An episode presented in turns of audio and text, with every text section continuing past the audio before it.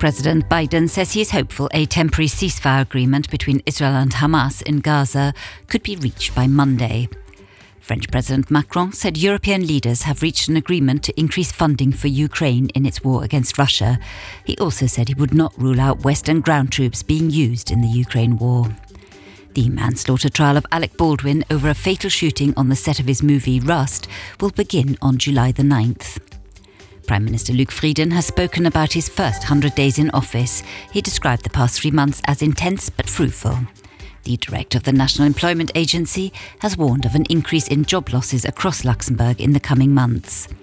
And the state earned 24 million euros in tax revenue from slot machines, card games, and roulette at Mondorf Casino last year.